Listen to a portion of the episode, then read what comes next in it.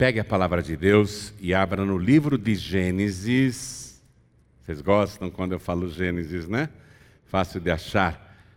Capítulo 1, mais fácil ainda. Versículo 5. Já achou? Olha o que está escrito. E Deus chamou à luz dia e às trevas chamou noite. E foi a tarde e a manhã o dia primeiro. Diga o dia primeiro. Vou reler. E Deus chamou a luz dia e às trevas chamou noite. E foi a tarde e a manhã o dia primeiro. Agora eu leio você que está comigo aqui na sede repete. Vamos lá. E Deus chamou a luz dia, e às trevas chamou noite, e foi a tarde e amanhã o dia primeiro. Quem crê nessa palavra? Eu também creio, então vamos dar para ela a melhor salva de palmas que já demos. E enquanto nós aplaudimos, vamos olhar para o céu e dizer: Glória ao teu nome. Bendito seja o teu nome, exaltado seja o teu nome. Isso, vai aplaudindo e glorificando. Pai, estas palmas são para o Senhor. Abre o céu para receber, e sobre cada vida que te glorifica, também à distância, em toda parte, pela TV, pelo rádio, pela internet, derrama sobre cada vida a tua bênção, a tua virtude, o teu poder. Pai querido, como deve ter sido maravilhoso aquele primeiro dia. Ah, Senhor, vem falar conosco agora sobre isso. Tome a boca do pregador, tome os lábios do mensageiro. Envia a tua palavra com poder e autoridade. E que a tua palavra vá, percorra toda a terra e prospere naquilo para o qual está sendo enviada. Em nome do Senhor Jesus. Diga amém, Jesus. Poder se assentar, por favor. Aquele, aquele, cujos dias não podem ser contados, porque é o eterno, ele não tem princípio, ele não foi criado. Deus é Deus. Ele nunca contou o tempo, nunca. Porque para ele o tempo nunca existiu. Eterno. Mas quando ele veio aqui para esse minúsculo planeta que era sem forma e vazio, e jazia na escuridão, jazia nas trevas, ele resolve fazer coisas extraordinárias. E a primeira coisa que ele cria é a luz. E aqui Deus inaugurou o tempo. Foi aqui que aquele cujos dias não podem ser contados começou a contar o tempo. Começou a contar os dias. E Deus chamou a luz dia. E as trevas chamou noite e foi a tarde e amanhã o dia primeiro. Esse foi o dia do ano novo do planeta Terra. Porque até então Deus nunca tinha contado dias ou noites, Deus nunca tinha contado o tempo, e Ele inaugura o tempo neste primeiro dia aqui, o dia primeiro, o dia do ano novo do planeta Terra. Aí Deus né, fez um monte de coisa. Você sabe, você conhece a história, o livro de Gênesis, até uma criança já leu. A história vai se adiantando, Deus vê que a humanidade vai se perdendo, a humanidade vai se corrompendo, Deus fica muito aborrecido. Ele resolve então reiniciar o tempo. Resolve fazer um novo ano novo para o planeta. E ele vai apagar o passado do próprio planeta e da humanidade e recomeçar tudo através de um homem chamado Noé, que Deus convoca por ele ser justo, temente, íntegro e reto, e Deus dá para ele um projeto novo, um projeto maravilhoso, que começa pela construção da arca. Muita gente acha que isso é fantasia, história, lenda, mito, mas já encontraram lá. Está comprovado, é só você digitar no YouTube, na internet, e você vai ver que descobriram os restos de um grande barco justamente no Monte Ararat, onde a palavra de Deus diz que quando as águas do dilúvio baixaram, a arca repousou no topo daquele monte. A arca ficou escondida durante milhares de anos, porque ali neva muito, é muito gelado, é inacessível, e a grande embarcação estava coberta de neve. Mas agora tem até filmagens dos compartimentos internos. Então Deus resolve ali, através de Noé e desse novo projeto, reiniciar a contagem do tempo e inaugurar um novo ano para o planeta. Então vá comigo no livro de Gênesis ainda, capítulo 8. Nós vamos ver o versículo 13. Olha que legal. E aconteceu que, no ano 601, no mês primeiro, diga mês primeiro, no primeiro dia do mês, demais, né? As águas se secaram de sobre a terra. Então Noé tirou a cobertura da arca e olhou, e eis que a face da terra estava enxuta. Foi o Rosh Hashanah, o cabeça de ano, o primeiro dia daquele novo tempo, de um novo projeto, que Deus entregou inteiramente nas mãos de Noé.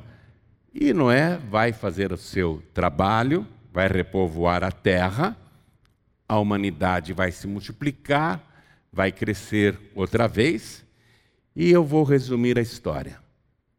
Nós vamos passar por Abraão, Isaac, Jacó, José e chegar em Moisés. Quando Deus chamou esse Moisés para uma grande missão de libertação, um novo projeto de vida, Deus falou assim: Moisés, os descendentes de Abraão, o meu povo particular, está há 430 anos escravizado no Egito. O meu projeto é você ir até lá falar com o Faraó e libertar o meu povo daquela escravidão e da dura servidão. E Deus concede poderes extraordinários para que Moisés realize aquele novo projeto. Mas o que o projeto exigia era uma atitude drástica, porque todas as pragas que Moisés invocou sobre o Egito e se realizaram, não foram capazes de libertar o povo de Deus da escravidão. Aí Deus falou assim: Ah, Moisés, manda agora cada família fazer o seguinte: pegar o melhor cordeiro do seu rebanho, procurar o melhor cordeiro que cada casa tiver, sacrificar à tarde, pegar aquele sangue e, através de uma planta chamada ísopo, como se fosse um pincel, passar o sangue daquele cordeiro nos batentes das portas, tanto nas ombreiras, nas partes laterais, como no topo.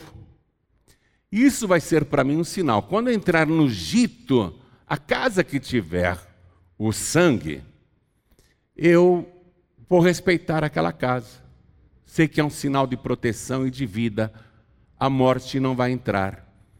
Mas a casa que não tiver a proteção do sangue do cordeiro no madeiro, eu vou entrar e o filho primogênito, o primeiro nascido na casa, morrerá, inclusive dos animais o primeiro filhote da ovelha, o primeiro filhote da vaca, se tiver cachorro, o primeiro filhote eh, da cachorrinha que deu os filhotes. Primogênito, o primeiro vai morrer. Então, aquela praga, que para todos era uma maldição, para quem tinha a cobertura do sangue, foi uma benção. Uma bênção de proteção. Para quem não acreditava e para quem não tinha a cobertura do sangue do cordeiro no batente das portas, no madeiro das casas, aquilo era uma praga terrível, de morte. Mas para quem tinha o sangue do cordeiro nos madeiros das casas, não era maldição, era bênção de proteção, era bênção de vida. E foi com aquela última praga, ou vamos dizer melhor, aquele último sinal, que Moisés conseguiu realizar o projeto novo de Deus. E Moisés disse para o povo: Ó, deixem tudo prontinho aí, cada família, porque no meio da madrugada nós vamos sair repentinamente. Iremos para uma terra nova, a terra prometida que mana leite e mel, um projeto novo. Nós vamos começar uma vida nova, não mais uma vida de escravidão, de sofrimento, de miséria, de doença, de humilhação. Nós vamos ter a nossa própria terra, nós vamos ter a nossa colheita, nós não seremos mais saqueados pelos estrangeiros, nós vamos poder construir, edificar, seremos donos de tudo. Então se preparem para sair repentinamente. E foi o que aconteceu. No meio da madrugada veio a ordem de que eles estavam livres, que o Faraó finalmente concordou em libertar os escravos hebreus. E eles saíram saíram para um novo projeto de vida. E ali, meus amados, Deus disse assim para Moisés: Moisés, Rocha Xaná, avisa o povo, avisa todo esse povo, que esse dia, esse dia em que eles estão começando uma nova vida, vai ser o primeiro dia do ano deles. Então vá comigo no livro de Êxodo agora, capítulo 12, versículo 2, e me desculpe se eu estou sendo rápido demais, resumindo muito, mas é porque eu quero mostrar algo importante para você. E falou o Senhor a Moisés e Arão na terra do Egito, dizendo: Este mesmo mês vos será o primeiro dos meses, este vos será o primeiro dos meses do ano. Preste atenção. O ano novo do povo liberto. Deus está dizendo: a partir de agora, este mês vai ser o princípio dos meses, vai ser o primeiro mês do ano. Que dia? O dia em que vocês pegaram o sangue do cordeiro, passaram no madeiro das casas, aquele cordeiro que foi morto, aquele cordeiro puro, aquele cordeiro sem defeito, aquele cordeirinho perfeito. Foi neste dia que vocês começaram uma nova vida. Então será para vocês o primeiro dia do ano. Isso foi estabelecido por Deus. Só que nós sabemos, e você sabe também, que a Páscoa sempre acontece no mês de abril. É verdade ou não é? Às vezes ela varia conforme o calendário lunar da Terra dos Milagres, a Terra Santa. Às vezes pode até acontecer de cair no mês de março, mas via de regra é abril. Quer dizer que o mês de abril seria para o povo de Deus o primeiro mês e o primeiro dia de um ano novo, de uma nova vida, através do sangue do Cordeiro. Mas, o que aconteceu em seguida? O povo liberto começou a peregrinação e o povo reclama de tudo, murmura de tudo, o povo se queixa de tudo, o povo não aguenta a caminhada a pé, o povo tem sede, o povo tem fome, o povo diz: Moisés, você nos trouxe nesse deserto para a gente morrer, esse deserto será nossa sepultura. O povo só murmura, eles ficam a ponto de apedrejar Moisés. Um sofrimento só. Até que eles chegam no Monte Sinai. E ficam acampados lá. E Moisés retorna para o monte onde Deus o chamou pela primeira vez. E um dia Deus diz assim: Moisés, sobe aqui que eu quero falar com você. Deixa o povo aí embaixo. E o Moisés sobe o Sinai e vai ficar 40 dias lá, em jejum e oração na presença de Deus, recebendo várias instruções, inclusive a planta do tabernáculo, que será a primeira igreja de Deus neste planeta. O povo acha que Moisés se quebrou, escorregou lá naquelas montanhas, caiu do penhasco, morreu, ninguém sabe o que aconteceu com ele, ninguém tem notícias. O povo chega para o irmão de Moisés e fala: Arão, o Moisés, teu irmão, ninguém sabe dele. Ninguém sabe o que é feito dele. Então, Arão, faça um Deus para a gente. Que Deus que vocês querem que eu faça? Ah, lá no Egito, eles adoravam o boi Apis. Todo mundo acreditava no boi Apis. Era um boi sagrado. Faça um bezerro de ouro para gente. E o Arão falou assim: então, mandem as mulheres tirarem os brincos, os pendentes e tragam o ouro aqui, que eu vou fundir tudo e vou fazer o bezerro de ouro. Você vê? Nesse momento aqui, eles cometeram uma grave violação porque já haviam recebido a ordem de Deus dizendo: Eu sou o Senhor que vos tirei da terra do Egito. Não terás outros deuses diante de mim. Não farás para ti imagem alguma de escultura, nem semelhante ao que existe em cima no céu, na terra, ou mesmo debaixo da terra. Não te inclinarás diante delas, e nem as servirás, porque eu, Senhor teu Deus, sou Deus ciumento. Sou Deus zeloso, que visito a maldade dos pais nos filhos até a terceira e quarta geração daqueles que me aborrecem, e faço misericórdia em milhares aos que me amam e guardam a minha palavra. Eles já tinham recebido essa ordem diretamente de Deus, e fazem o bezerro de ouro, uma imagem de escultura, um ídolo, que eles acham que é sagrado. E quem fez foi o Arão, que foi o primeiro sacerdote do santuário, do tabernáculo. Então, como foi o Arão que fez, eles acham que é sagrado. Só que Deus vê tudo aquilo e se aborrece. Foi aí que Deus mudou o Rocha Hashanah. Foi por causa disso que Deus mudou o calendário. Deus pensou: esse povo precisa de uma mudança de pensamento. Esse povo precisa de uma mudança de atitude. Esse povo está escravizado com as velhas ideias que assimilaram lá naquele país pagão que é o Egito. Eles assimilaram a idolatria, eles assimilaram o ocultismo, a magia negra, a feitiçaria, eles assimilaram a invocação de espíritos, a invocação de mortos, a invocação de entidades. Esse povo tem que ter uma reprogramação de pensamento. Porque não adianta, eu posso fazer o que eu quiser para eles mas eles nunca jamais mudarão, porque estão sempre com os velhos pensamentos. Para que eles vivam o novo, eles devem se tornar novas criaturas. Foi nesse instante que Deus mudou o início do ano novo, Rosh Hashanah, que significa cabeça de ano.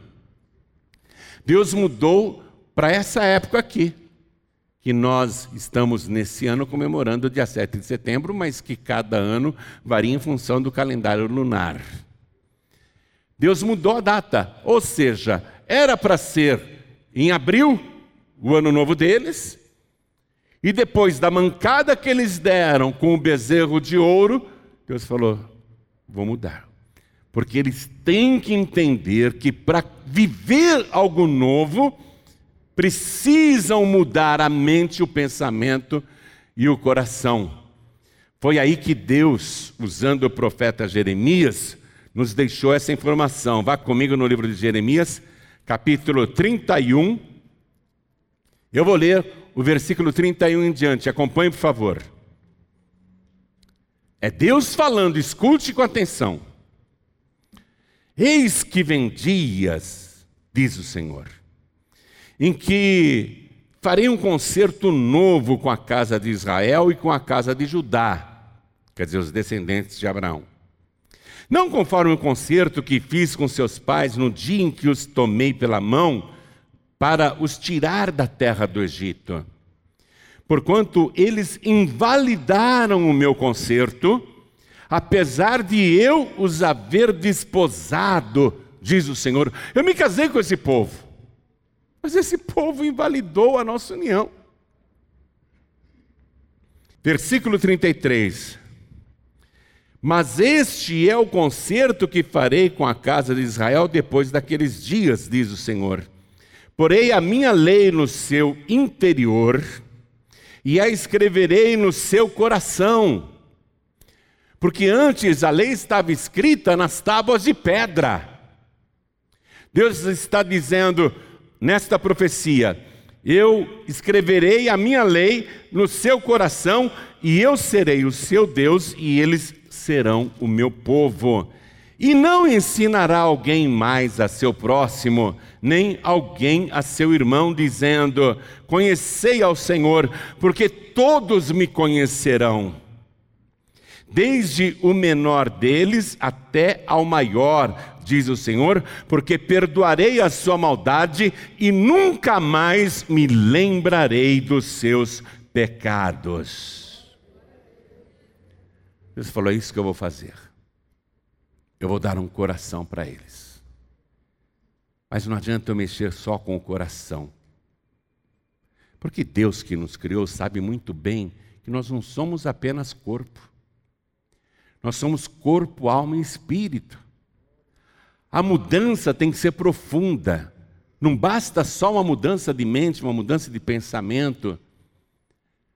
Deus viu que não podia mexer só com o coração, ele precisaria mexer também com o espírito do ser humano. Então vá comigo no livro de Ezequiel agora, capítulo 36, versículo 26. Olha o que Deus está falando aqui com outro profeta agora. É muito parecido com o que ele falou através de Jeremias, preste atenção e vos darei um coração novo. Coração novo. E porei dentro de vós um espírito novo. Diga espírito novo. E tirarei o coração de pedra da vossa carne e vos darei um coração de carne. E porei dentro de vós. Foi isso que Deus viu que seria o segredo do sucesso que daria a mudança definitiva para o ser humano. E porei dentro de vós o meu espírito, e farei que andeis nos meus estatutos e guardeis os meus juízos e os observeis. Então Deus falou: Eu vou mexer no coração, eu vou mexer no espírito humano, mas só isso não basta. Porque o coração humano é enganoso e o espírito humano é leviano. O nosso espírito é tão leviano quanto a carne. Deus falou: Eu vou fazer algo mais. Eu vou colocar o meu espírito dentro deles. Isso era profecia. Aí ele veio pessoalmente aqui na terra, muito tempo depois de Ezequiel, muito tempo depois de Jeremias, muito tempo depois de Moisés. Ele veio aqui na terra. Para você ter uma ideia, Ezequiel viveu 580 anos antes de Cristo.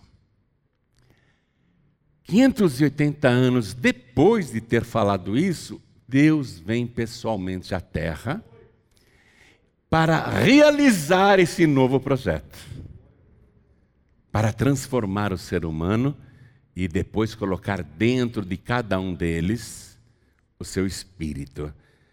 Então, quando Deus estava aqui na terra, disfarçado de homem, Muita gente achava que ele era só o Nazareno, era só o Galileu. Quando o Senhor estava aqui na terra, ele foi visitado por um sábio, um homem muito culto, um homem inteligentíssimo, um homem de conhecimento da Torá, do Antigo Testamento, da palavra.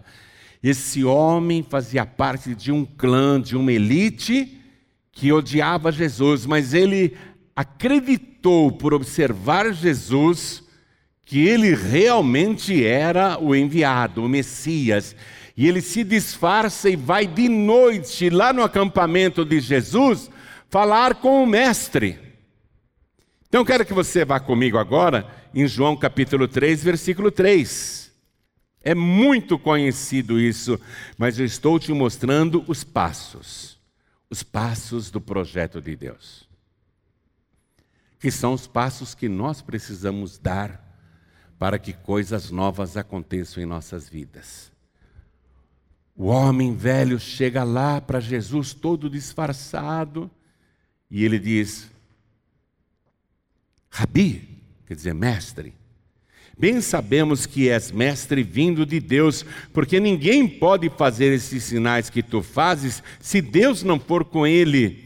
Jesus respondeu e disse-lhe: Na verdade, na verdade te digo que aquele que não nascer de novo não pode ver o reino de Deus. Se não nascer de novo, não adianta. É um homem idoso, é um homem experiente, é um homem que tem conhecimento teológico, é um homem de cultura. Mas Jesus está dizendo para ele: não adianta. Não adianta você me procurar com esse velho coração.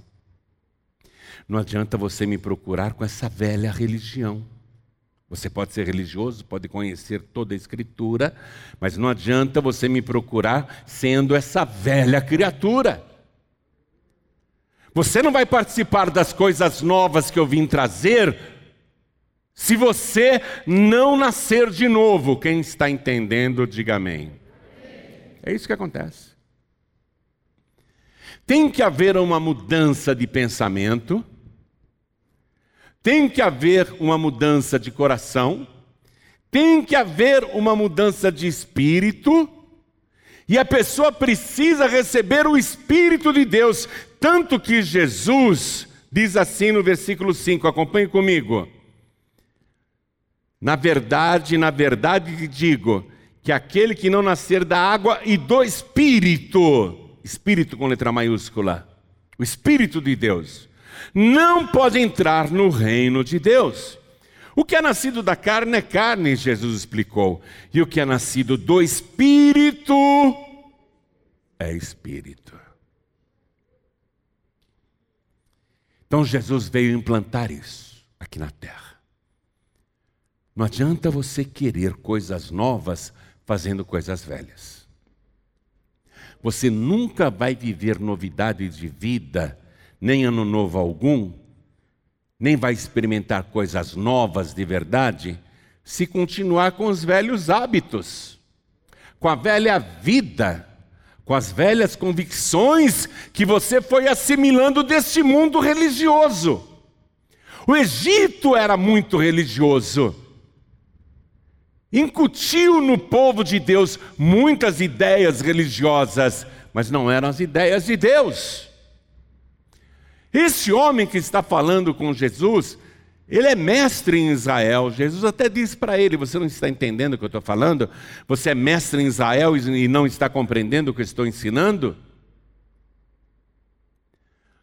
Não adianta, esse era um homem, não era idólatra, não era feiticeiro, não lidava com ocultismo, não invocava espíritos e nem mortos, é um observador da Escritura, puramente da Escritura, e mais, ele fazia parte do Sinédrio, a mais alta corte de Israel. Ele é um dos 70 sábios, homens aprovados segundo a lei de Moisés. Então, nós não estamos citando, e nem Jesus está falando aqui, com um pecador. Jesus está falando com um homem religioso, mas o que ele está trazendo na vida dele? Os ensinamentos religiosos absorvidos durante décadas e décadas, e Jesus está dizendo: negativo. Você não vai entrar no reino de Deus se não nascer de novo. Você está pegando a coisa? Trata-se de um homem de bem, o nome dele era Nicodemos. Era um homem exemplar para a sociedade, honesto, bom, caridoso, altamente religioso, profundamente conhecedor das Escrituras, não praticava coisas ilícitas, mas Jesus está dizendo: você está fora. Por quê? Porque você está com as velhas ideias. Você está com os velhos ensinamentos. Jesus está dizendo: você tem que começar tudo de novo. Uma pessoa que está nesse mundo, vivendo segundo as velhas tradições religiosas ou ideias antigas, nunca vai desfrutar de novidade de vida e nem de ano novo algum. Nunca vai ter um Rosh Hashanah. Foi isso que Deus chegou à conclusão e disse: Eu irei pessoalmente na terra para implantar isso. Eu tenho poder, Deus disse, para tirar o coração de pedra colocar um coração de carne. Eu tenho poder para fazer um transplante de coração, tirar o coração velho e colocar um coração novo.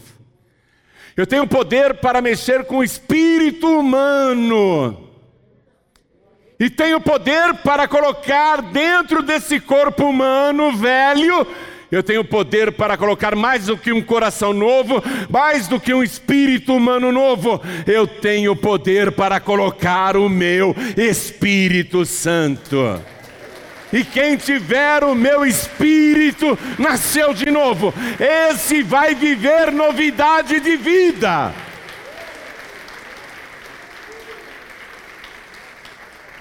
Corroborando tudo isso, estou terminando, viu? Primeira carta aos Coríntios, capítulo 5, vá comigo, versículo 7. Olha o ensinamento dos primeiros pregadores. Alimpai-vos, pois, do fermento velho, para que sejais uma nova massa. Assim como estáis sem fermento, porque Cristo, nossa Páscoa, é o sangue do Cordeiro que nos purifica do fermento velho. Porque Cristo, nossa Páscoa, foi sacrificado por nós. A segunda carta para esta mesma igreja de Corinto, no capítulo 5, no versículo 17, nós vamos ler o seguinte: Assim que, se alguém está em Cristo, nova criatura é. As coisas velhas já passaram, eis que tudo se fez novo. Por isso que eu sou um novo João Ribe. Estou envelhecendo fisicamente, mas sou o novo João Ribe. Uma pessoa que tem essa novidade de vida vai viver o melhor dessa terra. Porque Jesus disse: Eu vim para que todos tenham vida e a tenham com fartura, e a tenham com abundância. Toda igreja fique de pé, por favor.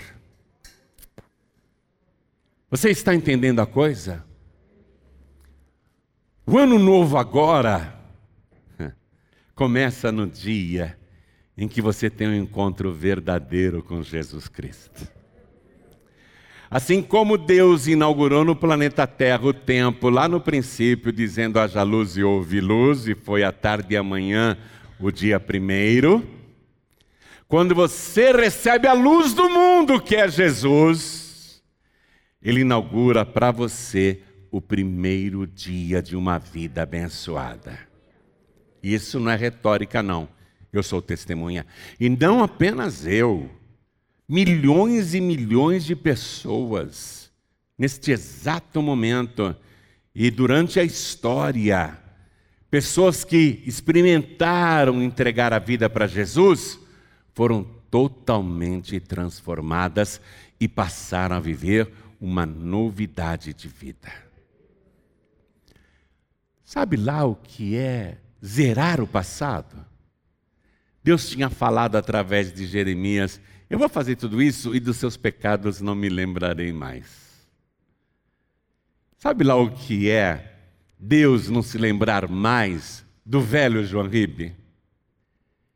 Deus se esforça. O que é que o João Ribe fazia mesmo antes de se encontrar comigo? Não consigo lembrar. Ele apagou da memória. Deus ele apaga da memória o nosso passado de velhaco, não vou nem dizer velho passado, o nosso passado de velhaco, o nosso passado de patife. Ele apaga o nosso passado, o nosso velho passado. E ele mesmo não faz mais cobranças em cima do que foi.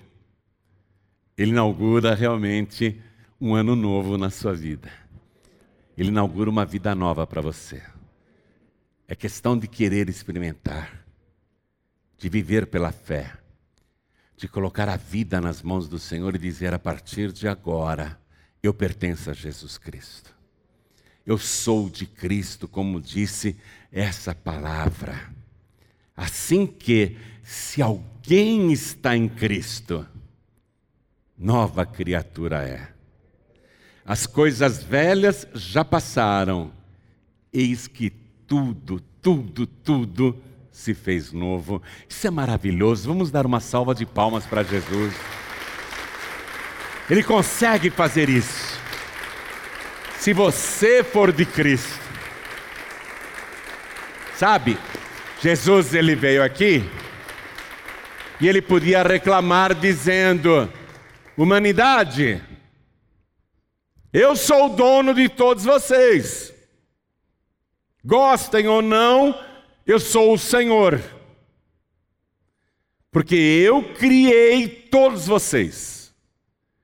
Não há um só ser humano neste planeta que não seja de minha autoria.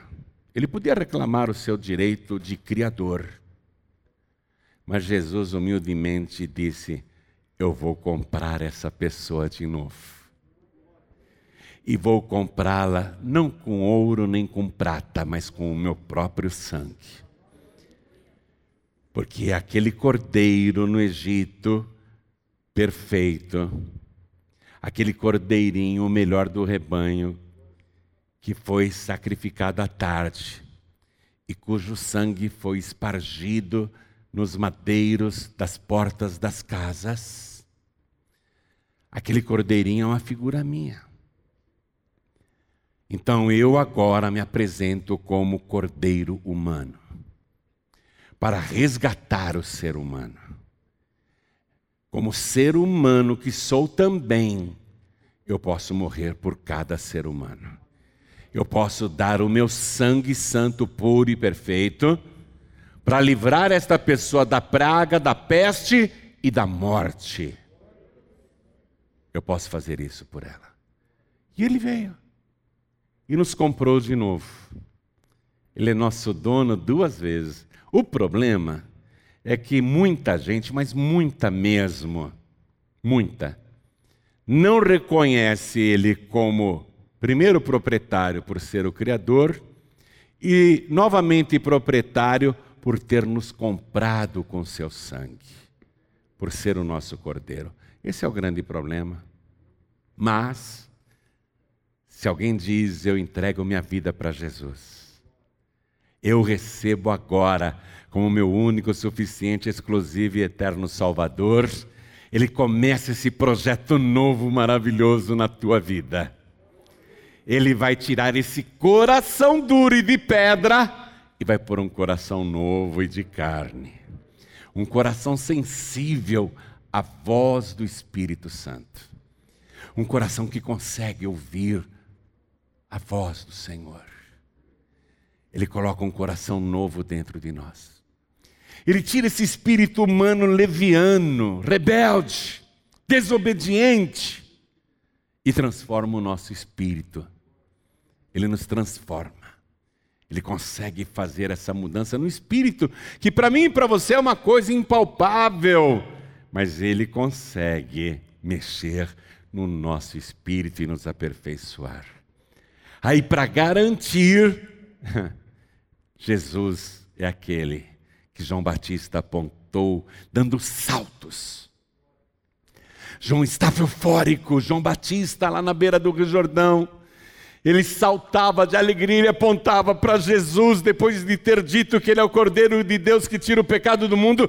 João apontava eufórico, alegre, e dizia: Eu vos batizo com água para arrependimento, mas ele vos batizará com Espírito Santo e com fogo.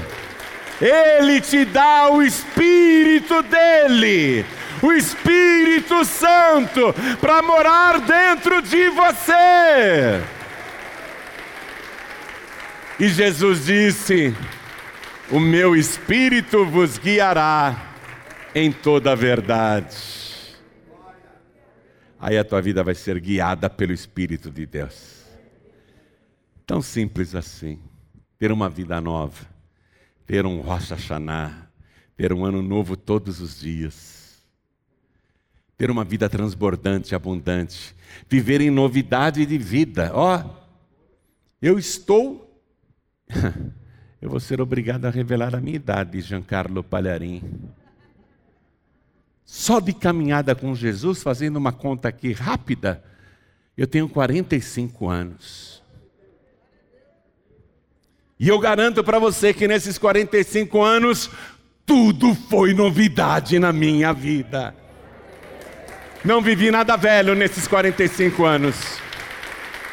Só novidade, só novidade, só novidade. É isso que ele vai fazer com você.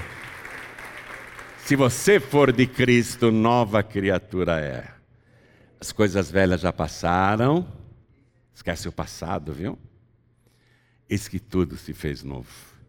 Quem aqui quer receber o Senhor Jesus como único, suficiente, exclusivo e eterno Salvador e viver essa novidade de vida, ergue a mão direita bem alto assim, que nem eu estou fazendo. Não tenha vergonha não, ergue bem alto a tua mão. Isso.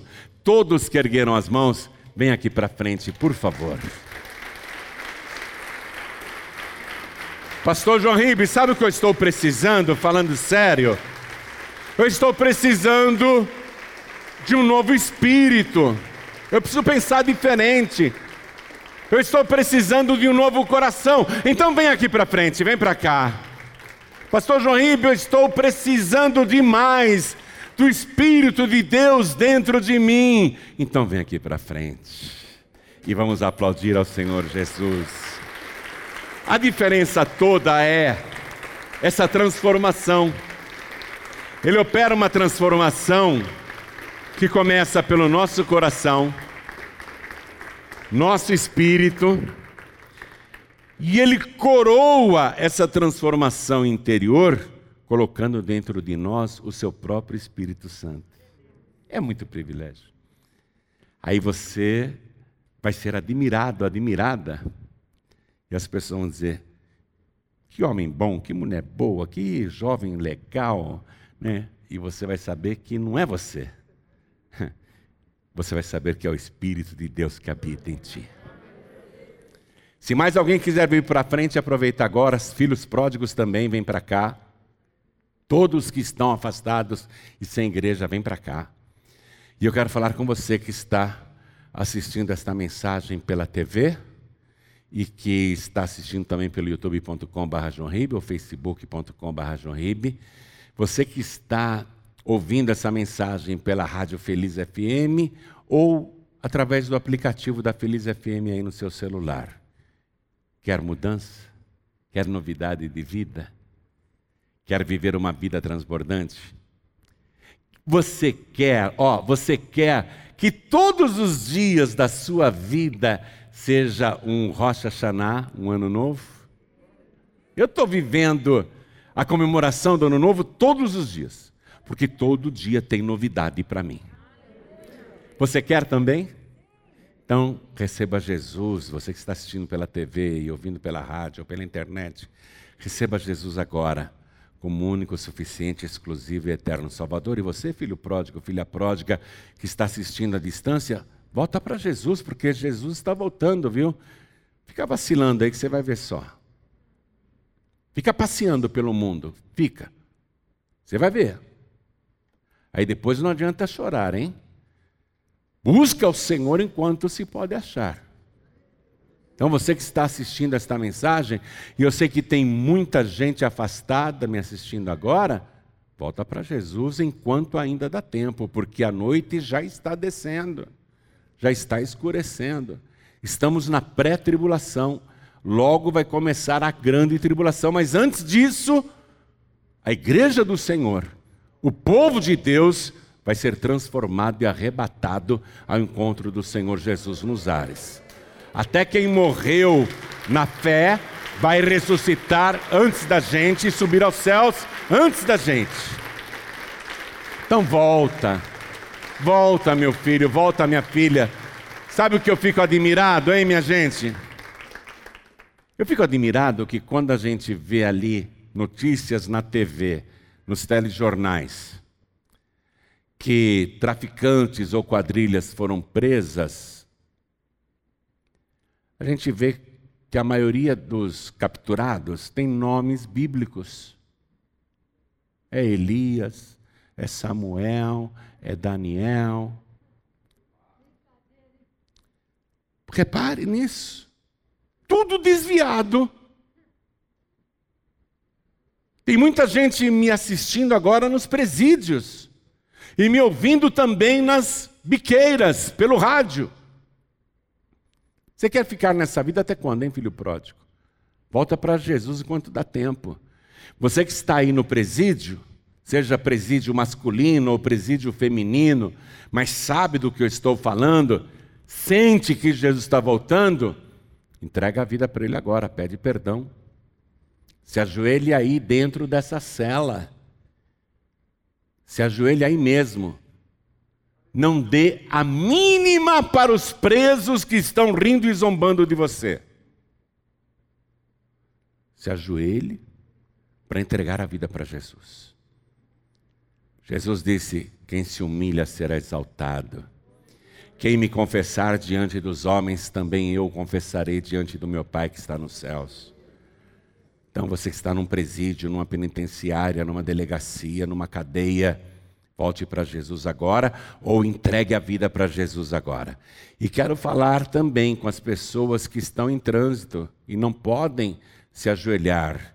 Você que está numa condução, num trem, no metrô, no ônibus, numa van, numa lotação, num comboio, quer entregar a vida para Jesus, quer voltar para Jesus, eu sei que não dá para ajoelhar, mas coloque a mão direita sobre o teu coração. E cada pessoa que veio aqui para frente, dobre os joelhos comigo, por favor. E quem é, está assistindo à distância ou ouvindo à distância, se possível, se ajoelhe também. Se não der para se ajoelhar, coloque a mão direita sobre o coração. Tem gente me ouvindo nos hospitais, tem gente me assistindo num leito de enfermidade dentro de uma UTI. Eu sei que não dá para você sair dessa cama agora, mas quer entregar a vida para Jesus? Quer voltar para Jesus? Então coloque a mão direita sobre o seu coração. A igreja continue de pé, por favor. E você que veio para frente, meu filho, Deus está fazendo uma festa porque você está aqui. Coloque a mão direita sobre o teu coração, minha filha. Deus está fazendo festa porque você veio. Ore assim comigo, meu Deus e meu Pai eu ouvi a tua santa palavra e eu declaro agora que me arrependo dos meus pecados e não quero mais a minha velha vida. Eu quero viver em novidade de vida. Por isso agora eu me entrego inteiramente nas tuas mãos. O Senhor é o oleiro, eu sou o barro. Me molda agora um coração novo, um espírito novo, e coloca dentro de mim o teu Espírito Santo. Agora, Senhor, faz esta obra para a glória do teu nome. E eu peço ao Senhor que apague o meu passado, que perdoe os meus pecados. E eu creio que o Senhor não vai se lembrar mais dos meus pecados. E eu creio nisso com todo o meu coração, com toda a minha alma, com todo o meu entendimento e com todas as minhas forças, e declaro que o Senhor Jesus é o meu único, suficiente, exclusivo e eterno Salvador para todos sempre. Amém.